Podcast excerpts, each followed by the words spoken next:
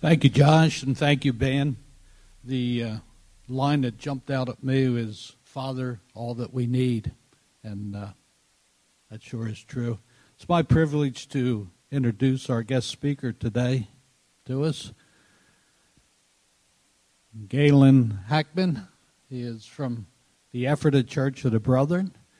If the name sounds familiar, and he looks familiar, if you've been in the Pottstown area, he was pastor Pottstown a few years ago, wasn't it? Long time ago. Okay. okay. So uh, we're glad to have him here with us today. He's part of the Nestor group, and uh, we certainly appreciate that. We have, uh, I think, an indebtedness to Galen. We, uh, Tim was at the Ephrata Church of the Brethren before he came here, and before that, he was, uh, we voted on to bring Tim as a pastor here when we had our uh, team ministry. And that got defeated by a very, very, very small percentage. And then Tim ended up going to Ephrata. And I think that was a real blessing. Tim wasn't prepared to be the lead pastor of Parker Ford at the time. And I believe being under Galen, being in a church that was well established, Tim really picked up a lot of uh, a lot of experiences, and that's uh, has been a blessing to us that he could bring that to our church. So we, we thank you for that. And uh, I guess with, with that, I'd just like to pray for Galen and let him bring the message to us today. Father, we just consider it all joy that Galen and his wife could be here with us today. We thank you for the message that he has prepared for us. I thank you, Lord, for the ability, the wisdom that you have given him. We thank you for the reliance that he has put his trust in you. We thank you, Lord, that Well, just for the privilege that we have of being here today. Along with being with Galen, I ask that you will be with each one of us. I help I ask that you will help us just to be alert, be open, that we can take in the message that he has for us, that we could go forth and that we can apply it to our daily lives this coming week. We'll just thank you and just give you praise again that Galen can bring this message to us. And we ask all of this in Jesus' name. Amen. Mm-hmm. Amen. Thanks, brother. Thank you. well, good morning, everyone. Uh, I have to tell you that at first service, when Jay was introducing me and mentioning that I mentored Tim, my first thought was, eh, we all fail at something. Uh, just kidding. Uh, but uh, I learned as much from Tim as he learned from me. I think it's always a mutual uh, kind of situation when we're when you work together with somebody like that. So it was a blessing. And uh, he left in 08 to come here. Excuse me. Um, and uh, we've stayed in touch ever since, of course. So anyway, it's good to be here with you this morning. Um, my wife and I were here in worship. I don't know when was that, Doris? A year or so ago. I think. For some reason, I had a Sunday off, and we came down this way to hang out with some people. And so it's good to be with you today. I want to first of all say, before I read my text for today, just um, commend you guys for being courageous enough to give your pastor a sabbatical. I have a lot of colleagues. I've been in the ministry 40 years, so I have colleagues who've been in the ministry 40 years. You know what I mean? Uh, a lot of them who've never had a sabbatical.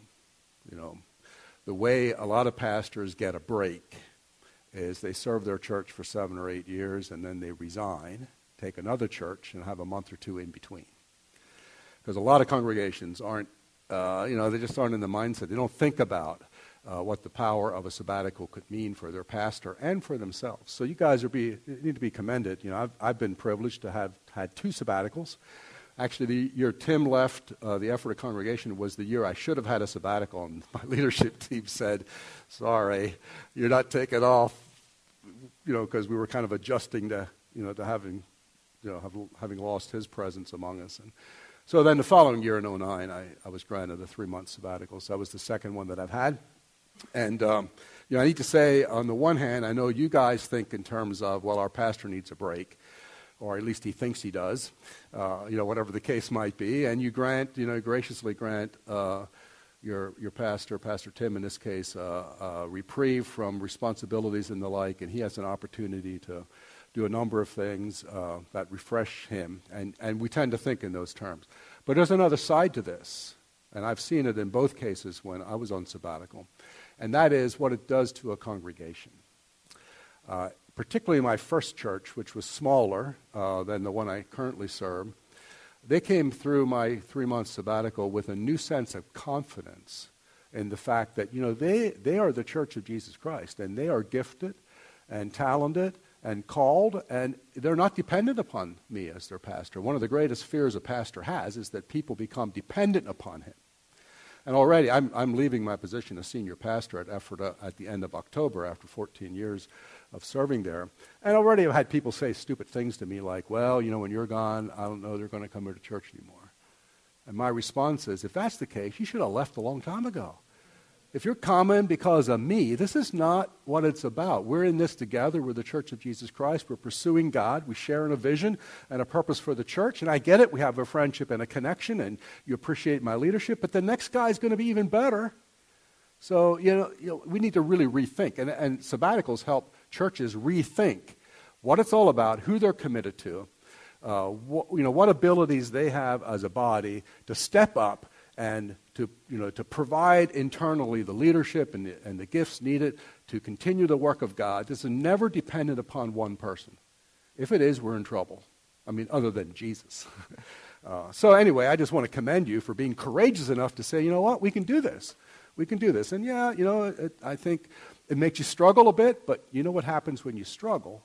You grow stronger. That's why I should lift weights every day. If I did, I would be ripped. But I don't, and so I'm not. So the idea is that pressure, struggle takes you to a new place of realizing your strengths and your abilities, and that's, uh, that's a really good thing. So I, I commend you. And uh, don't expect that when Tim come back, comes back, is all going to be the same as it was before. Four months. He's changed and you've changed. Now, four months isn't a huge amount of time, but it's enough of time. Life doesn't stand still. Churches don't stand still. You're a living organism. Things happen, things develop. And so when you come back, there's going to be a time of kind of reconnecting, readjusting, you know, kind of finding your traction again and understanding where God is calling you to a new season of church life. And that's the way it needs to be. And it's a good thing. It's a really good thing. So, anyway, when I called uh, Josh and said to him, So, um, come to preach, um, I'm glad to be here. Uh, when, um, when I was on sabbaticals, Tim came and preached for at least one of the Sundays that I was away. Um, so, uh, it's the kind of thing we like to do for each other, and I'm glad to be here and to be among you. Uh, so, I called Josh and said, What should I talk about? And he, he shared with me kind of three different themes, concepts, ideas that kind of are emerging as, as you study and preach and pray together as a congregation. And the, the last one was this concept of rest and Sabbath and sabbatical. Uh, I don't know that he used the word sabbatical, but the idea of Sabbath and uh, what that means in our lives as individuals and congregations. And uh, immediately that one resonated with me. Yeah, the other ones were okay too, but that one resonated with me. I think, on the one hand, because it's a principle that I've worked out in my own life, we have to, as pastors, you think, well, pastors got, you know, they got six days to do nothing because they only work one day a week. Uh, follow me around some week, or Josh, or any one of your other pastors. And uh, it's, a, it's a principle that we have to be really intentional about. And so do you in, in our world today, because it's no longer provided for you. You need to take the opportunity to be intentional about it. So I want to take you to Mark 2 and uh, read this passage of Scripture from uh, the life of Christ, from the teaching of Jesus. Uh, we're told in verse 23 of Mark 2, this is uh, really, I think, the only place Jesus addresses the idea of Sabbath. And he lays down for us a teaching that is foundational and transformative, uh, one that's really been uh, always kind of speaking into my life in a variety of ways. So, beginning at verse 23, uh, Mark 2. One Sabbath, Jesus was going through the grain fields, and as his disciples walked along, they began to pick some heads of grain. The Pharisees said to him, Look, why are they doing what is unlawful on the Sabbath? And just to stop there for a moment, you may know that the Pharisees were a part of the Jewish religious system who were, you know, we'd say today they were the fundamentalists. They were the ones who had the laws, the rules, and the regulations, had them all well defined, and they knew how to cross their T's and dot their I's, and you did it exactly like this because that's what was right. And so they, uh, they understood the importance of Sabbath, uh, taking a rest from work. They knew it was one of the Ten Commandments remember the Sabbath day and keep it holy. And so they you know, delineated in a very precise kind of way how it was that one kept the Sabbath. And for sure, you did not work on the Sabbath. Well, what is work? So the disciples one day are walking through a grain field, and I was raised on a small farm. Uh, we had wheat that we raised, and I, I, as a kid, I'd go out in the grain field when the, when the wheat was ripening, and you grab a head of wheat. I don't know if you've ever done this, you know. Uh, I was preaching at Drexel Hill a few weeks ago and realized agricultural illustrations don't work down there. Uh, so I don't know if they work here or not, but you grab a head of wheat and you kind of roll it in your hands and you blow the chaff away and what's left are the kernels, and you can eat them. Uh, that's what the disciples did. Now, the Pharisees said, ah, that's harvesting, and harvesting is work. You can't do that on the Sabbath day. So they were admonishing Jesus and his disciples because they were hungry and they ate from this grain field on the Sabbath. Ah, that's work. You can't do that. Jesus answered in verse 25 Have you not read that David, King David, before he was king, when he, he and his companions were hungry and in need, in the days of Abiathar the high priest, he entered the house of God, the tabernacle. He entered the tabernacle. And he ate the consecrated bread. He ate the holy bread, the communion bread, as it were. It wasn't communion back then. That was there on the table of showbread in the holy place, on display, only for the priest to eat. That's the only one who was allowed to eat that. And David brought his men in there because they were hungry, and he ate the bread. He ate the consecrated bread, which is lawful only for the priest to eat, and he also gave some to his companions. David did this, the great king of Israel. Verse 27 Then Jesus said to them, and here's the principle the Sabbath was made for man, not man for the Sabbath. So the Son of Man is Lord even of the Sabbath. And then what follows is another illustration. Chapter 3. Another time, Jesus went into the synagogue and a man with a shriveled hand was there. Some of them were looking for a reason to accuse Jesus, so they watched him closely to see if he would heal him on the Sabbath. Jesus said to the man with the shriveled hand, I like this, you know, he didn't just heal him in the corner quietly. He said, Hey, stand up in front of everybody. Now watch, Jesus said. Uh, which is lawful on the Sabbath, to do good or to do evil, to save life or to kill? And they remained silent. How do you answer that question? He looked around at them in anger and deeply distressed at their stubborn hearts and said to the man, Stretch out your hand. He stretched it out, and his hand was completely restored. Then the Pharisees went out and began to plot with the Herodians how they might kill Jesus. It's amazing how religion can be twisted, you know, to become the exact opposite of what it ought to be. So that's a really great passage of Scripture. Um, and I'm interested in this idea of Sabbath and what it means for us. Now, back home in Lancaster County, uh, where I was born and raised, and my wife and I lived a few other places for a bunch of years, but eventually came back there. Back home, if, when, I, when I start talking to people about Sabbath, they have two questions. Inevitably, the same two questions emerge, and they emerge right, right up front. Two questions. What might they be? Now see how different Pottstown is from what two questions come to your mind. No, not what, not what Sabbath means, but you know, when I say Sabbath, you know it means rest. When I say Sabbath, what two questions come to your mind pretty quickly? What am I allowed to do? And what day? Hey, Pottstown's no different than Lancaster. How about that? Yeah, almost immediately people are like, "Whoa, Sabbath? What are you talking? What day are you talking about? You know, when, you know, and and and what am I? What may I do? What am I allowed to do in Sabbath?"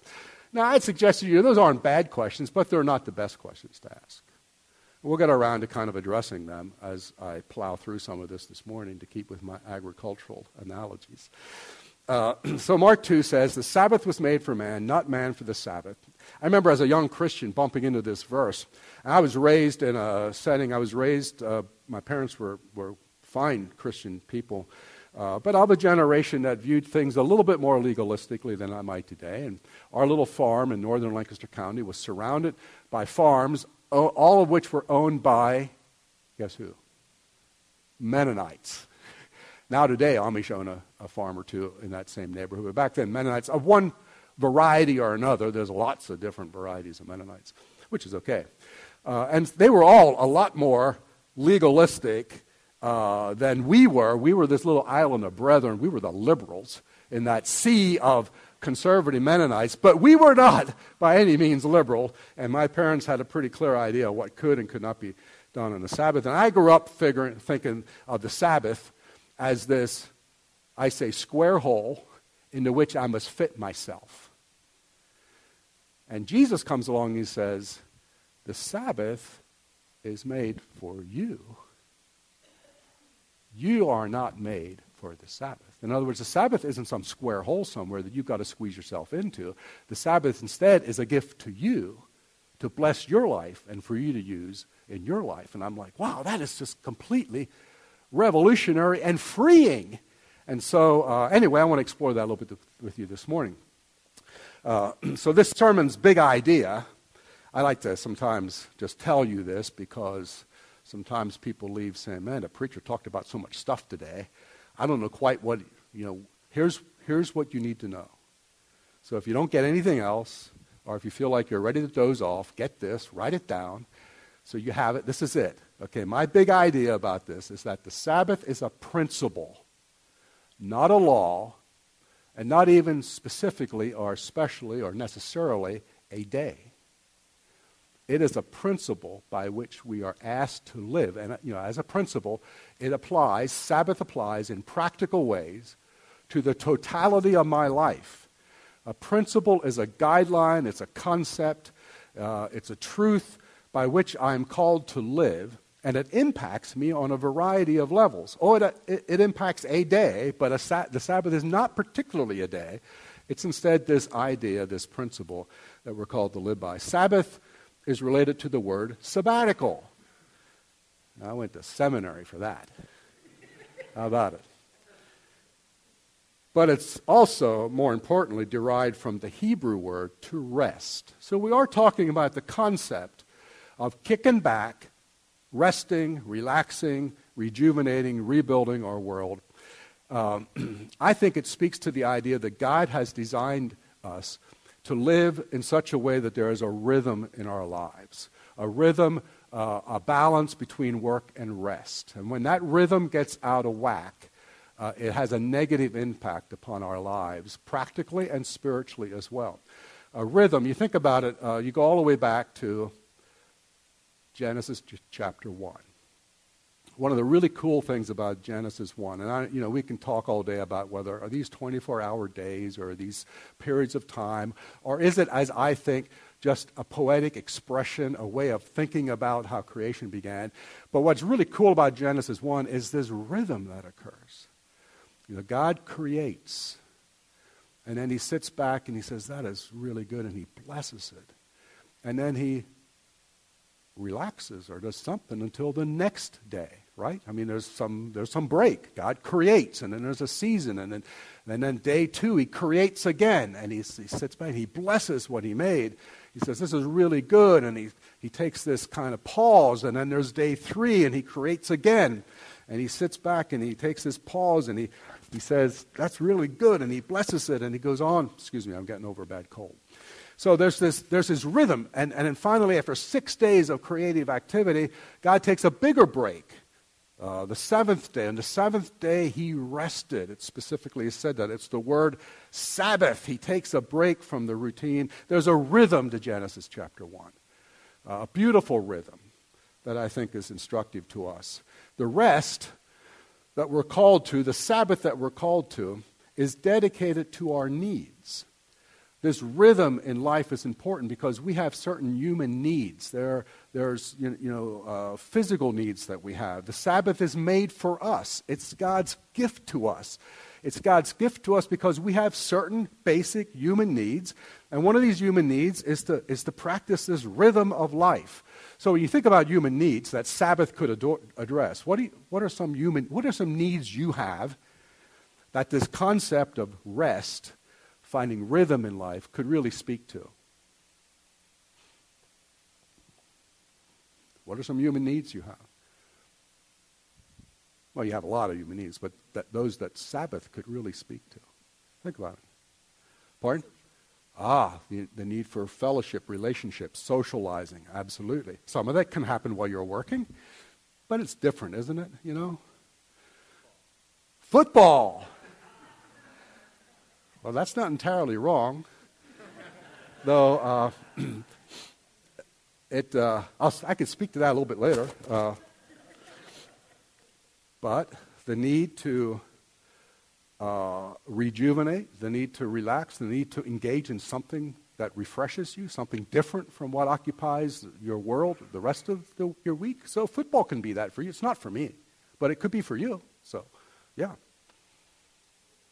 Pardon? Sleep. Rest. Yeah, that's what we're talking about. Rest.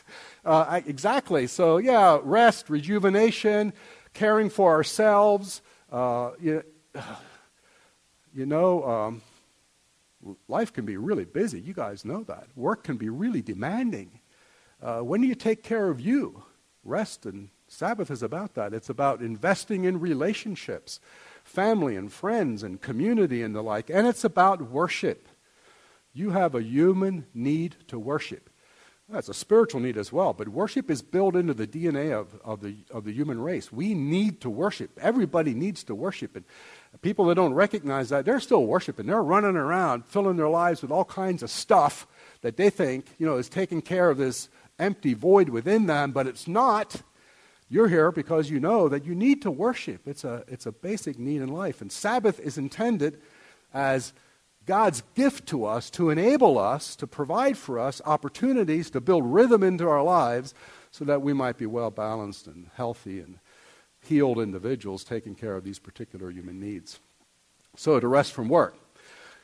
Uh, we sometimes think of this as being kind of an Old Testament law, but it's interesting to note that even before God met Moses on the top of Mount Sinai and gave him the Ten Commandments, one of which is remember the Sabbath day and keep it holy. Even before that, in the Old Testament, you see this concept of Sabbath.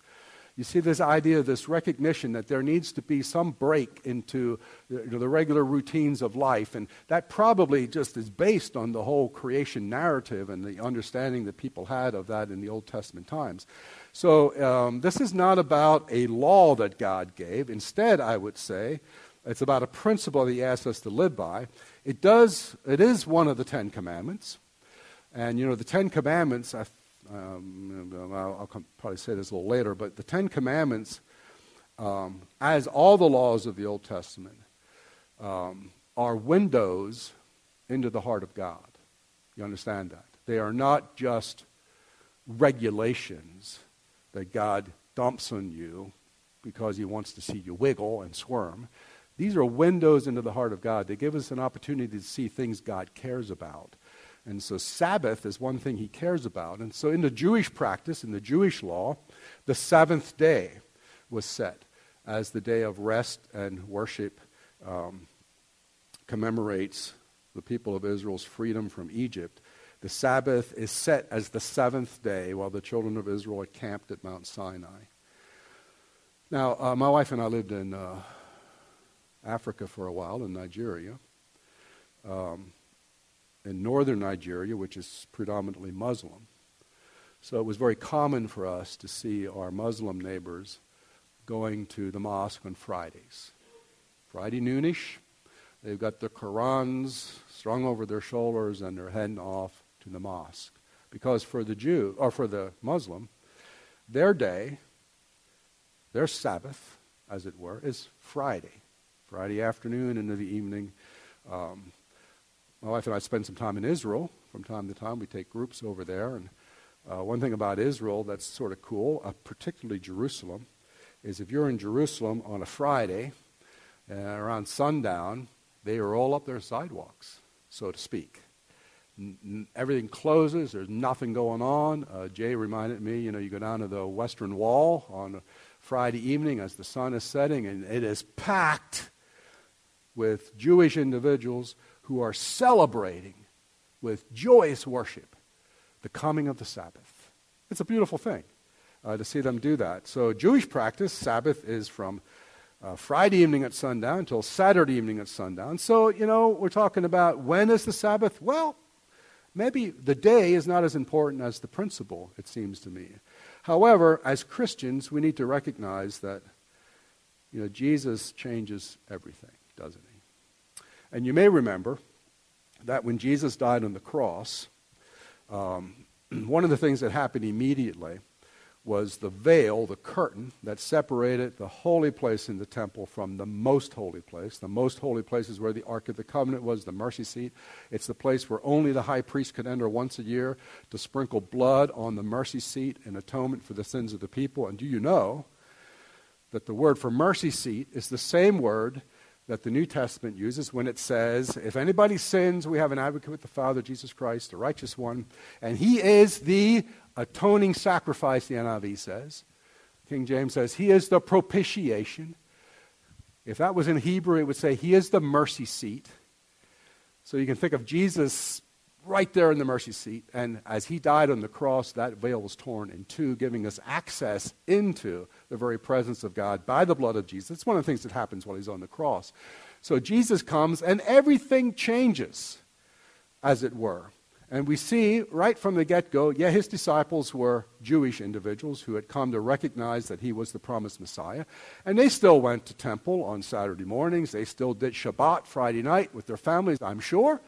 Um, but on the first day of the week, on Sunday, they began to gather for worship, Christian worship, in celebration of the resurrection of Jesus. When did Jesus rise from the dead? The first day of the week. Now, when I was a kid, I thought Monday was the first day of the week.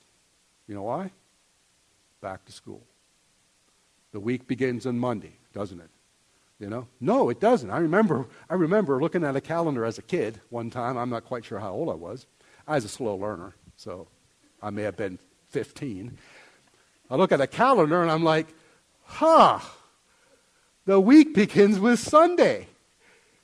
How about that? And my parents are like, of course. Sunday's the first day of the week. It's the day of the resurrection. I tell my congregation pretty regularly when we gather on a Sunday like this for worship, even if it's not Easter, we are gathering this morning in celebration of the resurrection of Jesus Christ. And the disciples did that week after week, and it began right away with Jesus in John 20. Then the disciples follow after in Acts 20. Paul, 1 Corinthians 16, talks about on the first day of the week when you come together, lay aside you know, in store as God has prospered you. We'll talk about that a little bit later on. John in Revelation 1.10, he's in, he's in the Spirit on the Lord's Day. That became, the first day of the week became known as the Lord's Day. And in, uh, the earliest Christian writing we have next to the Bible is uh, an order of discipleship and worship called the Didache, uh, comes out of early Christianity, and they talk all about how they gather on the first day of the week to celebrate the resurrection of Jesus. Now, I know Christians have debated this, and we have the Seventh day Adventists who like to meet on Saturdays. Shh, don't tell them. It's okay. They can, Saturday's fine. Don't tell them they have it wrong. They can figure that out someday. Wrong? I don't know. You know, but anyway, so our, our, our principle is that Sabbath is part of the rhythm of our life, and if you're going to set aside a day, why not the day that celebrates the Lord Jesus Christ when it was proven that he indeed was the Lord Jesus Christ on his resurrection day. Um, I was going to say something about that. Oh, well, maybe later. So, our lives, the point is, our lives should show a rhythm of work and rest. Uh, that's God's intention. Sabbath is a principle to apply to your life. And I like to think in terms of don't just think weekly, think in terms of First of all, daily. There should be Sabbath built into our lives on a daily basis. Uh, so I think about hourly, hourly Sabbaths, you know? Um, my day's marked off by hours for the most part. And you think, hourly Sabbaths, what's all about? Well, you know, think about it. What is lunch hour? Other than a break from work. What's coffee, what's coffee hour? You know, I remember when I worked in you know, uh, worked in industry in the secular world. Nine o'clock, man, we wanted, we wanted our coffee break. 10 minutes. And if you didn't get your coffee break, and then noontime, we got you know, an hour or 30 minutes or 45 minutes, whatever your practice is for lunch. Now, I get it. That's, that's to take care of, oh, what? Oh, it's to take care of human needs, isn't it? To eat, to rest, to relax a bit, uh, to, then to re engage in work. So, um, so, but not only that, but the whole concept of daily worship. Why do we encourage people to practice daily worship? Well, because Sabbath needs to be a rhythm in our lives. Now, to give a little portion of every day to God as an opportunity to meet with Him and to worship Him, be it first thing in the morning, last thing at night, or as the as the, the there's a there's a wing of, of the church back more in the medieval times, but it's being rediscovered today, where people would pray the hours.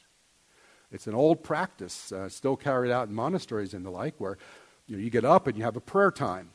Uh, you work for a bit, you have a prayer time. You hit noon, you have a prayer time. Maybe three in the afternoon, you have a prayer time. Five o'clock, six o'clock at night, you have a prayer time. You have prayer time before you go to bed at night. If you're in a monastery, you're up at 2 a.m. for prayer time. You're up at you know five. You know, you know what I mean? You're doing it. You're doing it around the clock, and most of us can't do that. But it's kind of being rediscovered today by the evangelical church. And a little while ago, a couple years ago now, I picked up a, uh, uh, an Advent guide for Christmas time, uh, where um, the writer provided uh, meditations, brief ones, for like when you get up in the morning, noontime, when you know when you get home from work, and before you go to bed at night, praying the hours. And I tried it. It's really hard. it is real. I'm sorry. It's really hard. I'm busy. I got stuff in my mind to stop and to say, what's wrong with building Sabbath into my day? So just a challenge to think about rhythm to your life. What's, what's getting eight hours of sleep a night or six, whatever your case might be? It's part of the need to have rhythm in your life. Um, and then weekly, of course, to have a daily Sabbath. That's what taking a day of the week for worship and we'll talk about other things, rest and relaxation is all about, a weekly Sabbath. Be it, you know, Friday, Saturday, Sunday, you know, whatever works for you guys. Uh, I was going to say earlier that um, long time ago, when I was reading uh, the book of Genesis, I noticed that you know God's rhythm was it was evening and morning the first day. Not morning and evening like I would tend to think of a day, but evening and morning. And then I realized, you know, our Jewish friends, their Sabbath begins Friday evening at sundown. They call the family together. They have their Shabbat meal prepared. They light the candles. They sing the Hallel together as they worship, as they get, as they prepare themselves, as they welcome in this Sabbath, and it extends until Saturday night at six o'clock. So I began practicing my weekly Sabbath. Begins Saturday evening. You know, dinner time. I like to plan a lot for Saturday. Now, granted, I'm usually preaching Sunday morning, so that's so that's maybe another motive for this. But I don't like to plan a lot Saturday evening. I like to use Saturday evening as a time to prepare for Sunday worship uh, so that I'm fresh. I, and it might even go back to seeing my parents, and my dad in particular. My dad worked hard. He had two jobs, ran, ran a small farm as well as worked off the farm, and all, all the while I was growing up. But on Saturday evening, usually after Lawrence Welk, uh, what my dad did was got out his Bible and his Sunday school quarterly. He wasn't a teacher. Not then. He taught later on. But he read his Sunday school lesson in preparation for Sunday morning. I'm like, wow. I think back on that, that was a really cool example. Sabbath had begun for him. Uh, he had to get up the next morning, feed the chickens, take care of the pigs and stuff. I mean, stuff has to be done, even though it's Sabbath. Um, but his day was different. So anyway, think in terms of weekly Sabbaths. Uh, and then yearly, wow, yearly Sabbaths. What's that all about? Well, would you take a job if they didn't offer you a vacation? Probably not, right?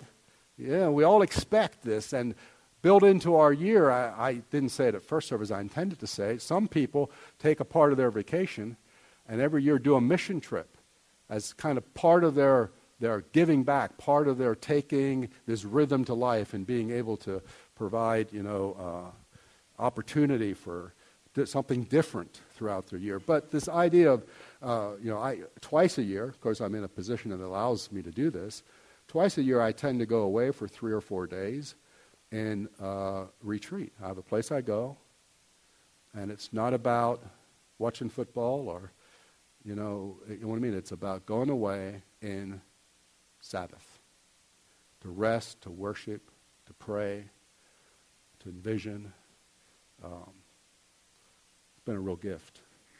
So Sabbath, rhythm to our lives, whether it's daily, weekly, or you know, in the larger scheme of things. And uh, sabbaticals related to this whole thing. After a season of years, usually, you know, usually around seven, eight years, uh, we grant pastors sabbaticals or you know, building their educational systems used to be more than it is today. Money's getting in the way of all that. You know, teachers could take a sabbatical, professors and sometimes you know other professionals are given the opportunity for sabbatical, uh, and that's a really good thing.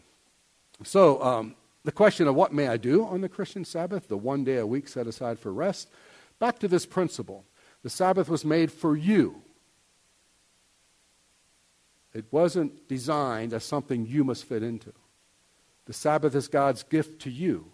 The Lord of the Sabbath, it's the Lord Jesus. You need to ask Him, How do you want me to spend my Sabbaths? How do you want me to invest in that? So instead of seeing the Sabbath as some predetermined you know, objective that we all have to arrange our lives around, I think Jesus is calling us to see Sabbath as a principle, a time of rest, stepping back, a rhythm to our lives that is designed to honor Him, and it's His gift to us. The Sabbath was made for you as a wonderful gift. And it's cool to see the Jews joyously welcome the Sabbath.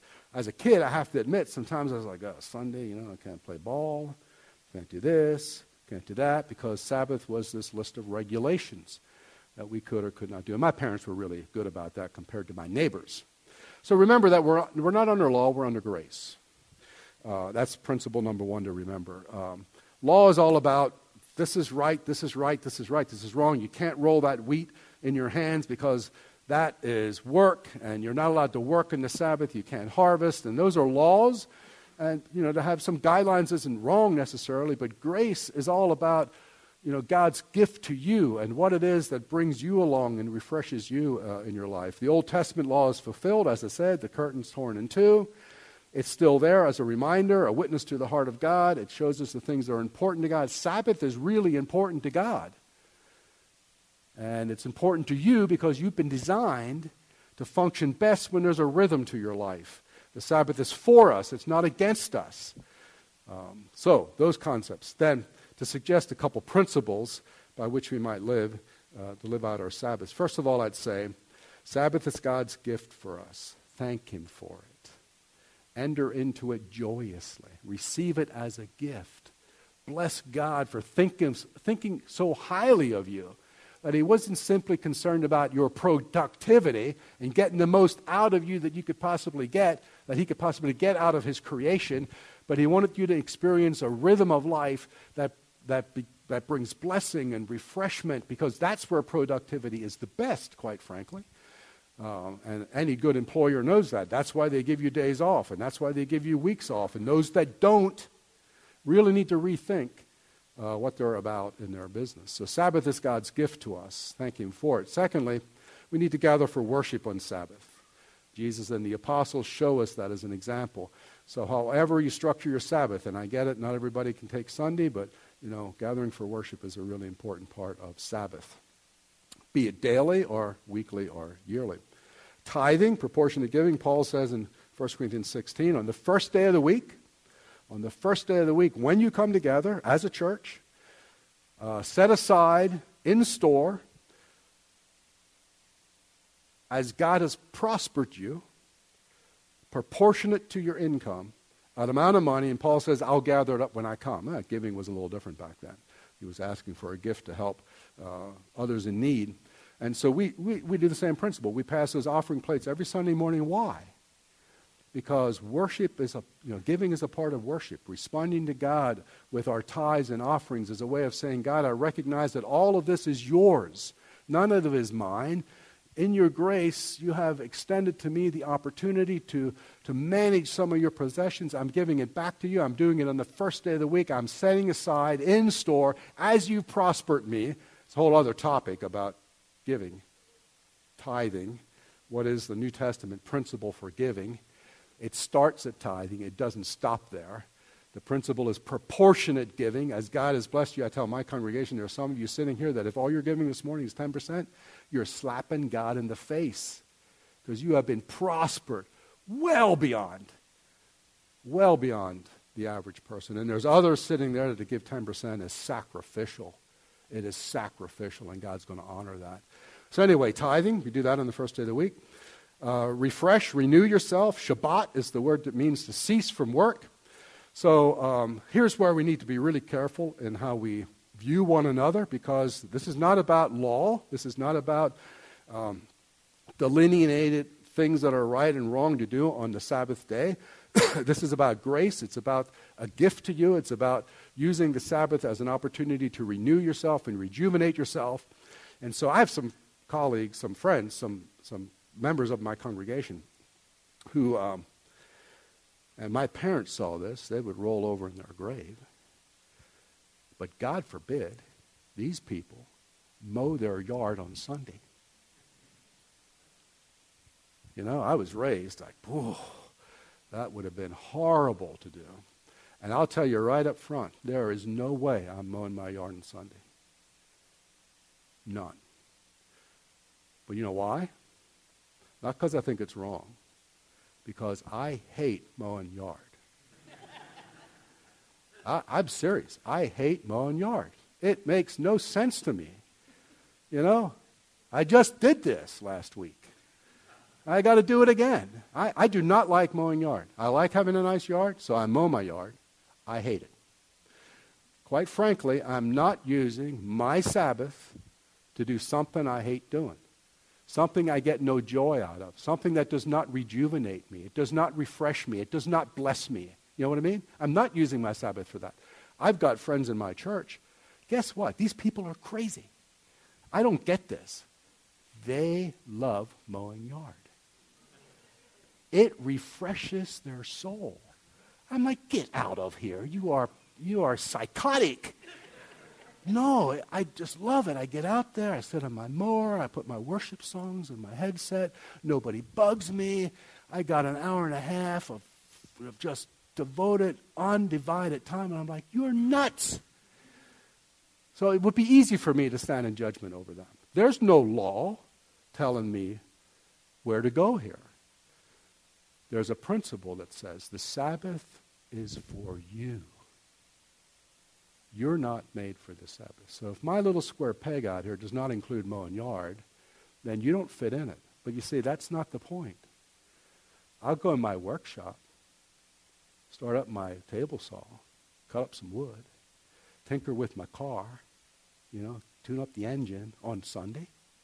You know why?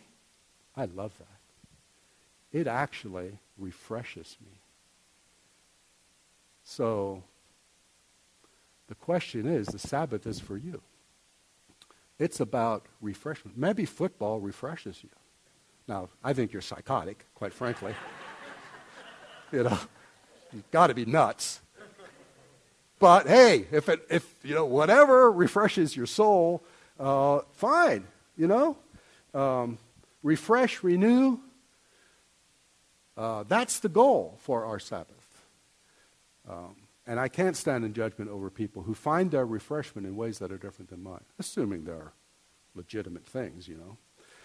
Use it as a time to serve others, to reach out, to care for others. Jesus did that. He healed a hand on the Sabbath day. Right? Uh, use it as a time to invest in your family and your community. Think relationally. God honors relationships, and our lives are often so busy you know, I grew up in a community where, you know what my neighbors did on Sunday afternoons?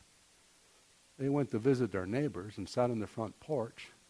And, you know, usually the men over here and the women over there. And they talked. You know, they knew each other. They cared about each other. And when somebody was sick, they took them some food. And, you know, there was a relational connectedness. Now, I get it. We live in a different world. And I don't do that with my neighbors necessarily. But what about the people we care for? You know? Isn't Sabbath an opportunity to develop relationships, to invest in one another, to show our care and concern for one another? We need to come back to some of that stuff where we, we set aside time to intentionally invest in one another's lives relationally. Otherwise, it, uh, you know, it just doesn't happen. And then we live fragmented, divided, broken lives, and we wonder what's wrong. So, uh, a few suggestions for making your weekly Sabbath uh, meaningfully. Observe it regularly. Don't give up the habit of gathering together, worshiping together, as the manner of some is. Hebrews 10 says. Sunday, of course, if you can, but my wife worked for a while in a retirement home. She worked every other weekend. Um, and she knows how hard it is when you're out of that routine to take the other day you, you know so some weeks she had a day off during the week there's wash to do and stuff to do but where's her sabbath so i know that sometimes you need to be really intentional about keeping this alive in your lives when your work schedules you know go off the radar screen and and, and you know you're you got a job that's there's things that have to be done 24/7 there's no doubt about that so but try to reserve it regular observe it regularly sunday if you can um, prepare for it. Like I said, my da- I have this vision of my dad studying his Sunday school lesson for Sunday morning. What does it mean? I say that my congregation sometimes, you know, so uh, what do you guys do to prepare for worship this morning? Other than get in your car and drive here. Come in and sit down and shut up. You know, was there anything else? How do we prepare for our Sabbath? How do we invest in it? So I'd encourage you to try to prepare for Sabbath. Come ready you know, every week we send out an email to our whole congregation, and in there's my sermon text and one a little bit, just like two sentences, what I'm going to preach about on Sunday. And there are people in our church who have that read before Sunday morning. It's not the majority. It's a way to prepare for Sunday morning, to come ready to engage in worship. Understand Sabbath as a spiritual discipline, praying, fasting, reading Scripture. You know, God has given us practices that, when engaged in with grace, open our lives up to spiritual depth we wouldn't otherwise experience. And Sabbath is one of them. It is a spiritual discipline, a gift from God. And then realize that, you know, normal isn't working, so it's time for us to be weird. Uh, when I say normal isn't working, look around. You know, what's happened to Sabbath? What's happened to the concept of Even in the employment world, it seems to me that there's more and more employers who want more and more out of you without necessarily honoring your need for daily Sabbath and weekly Sabbath, uh, let alone yearly Sabbath in your lives. It's this push for more and more and more and more. And nowadays, I mean, we can't expect our society to honor this. I, I, remember as a kid when if I wanted to shop on Sunday, I couldn't shop on Sunday. There was nothing open. I'm not saying it's right or wrong to shop on Sunday. The Sabbath is yours. You know, does it rejuvenate me? I'll tell you right now. Shopping does not rejuvenate me. Parting with money never rejuvenates me. you understand? So anyway, that but I don't you know I'm not saying right or wrong. I'm just saying there was a time when society helped define for you what you're going to do on your on your Sabbath. It doesn't anymore. Normal is don't respect anything and, and friends, that isn't working. I just pulled this Google thing as an Ngram viewer, you know, where Google will search all the, all the books uh, in the digital database for the occurrence of a word. And so you, th- you type in Sabbath, and notice what's happened. There's been a little bit of an upswing on the use of the word Sabbath, capital S, not small s. Um, but there was a time when Sabbath was a regular part of our conversation. That's what I'm saying. It's not anymore. Normal has taken us to a bad place. So it's time for us, I say, stop being normal. Be weird. Practice something different than what you see in your community. Uh, live a life of rhythm with respect and joy as you receive this gift from God into your life. Um, Isaiah, this passage as we close, Isaiah 58 says, If you keep, um, mm, if you keep your feet from breaking the Sabbath and from doing as you please on my holy day, if you call the Sabbath a delight and the Lord's holy day honorable, and if you honor it by not, giving, not going your own way and doing as you please or speaking idle words, then you will find your joy in the Lord, and I will cause you to ride in triumph from the heights of the land, and to feast on the inheritance of your father Jacob, for the mouth of the Lord has spoken. Look at the heart in the, the center of this passage, the promise. Then you will find your joy in the Lord. How many of us go through our routines day in, day out, week in, week out, and there is no joy? It is just drudgery and duty, responsibility. The answer to finding joy is to find a rhythm to your life that includes Sabbath. Let's pray. God, thank you for your word, for Jesus, who is Lord of the Sabbath. and uh, we confess that um, it's really easy for us to uh, just get so tied up and so busy and so focused in life that there's so many responsibilities. There's so much to do. Uh, needs are difficult. And so we, we confess that, Lord. It's easy for us to fall out of rhythm. And it's to our detriment, and certainly to our detriment as far as our relationship with you. So help us to build rhythm into our life that honors you, not in a legalistic way, but as a gift from you. In Jesus' name, amen.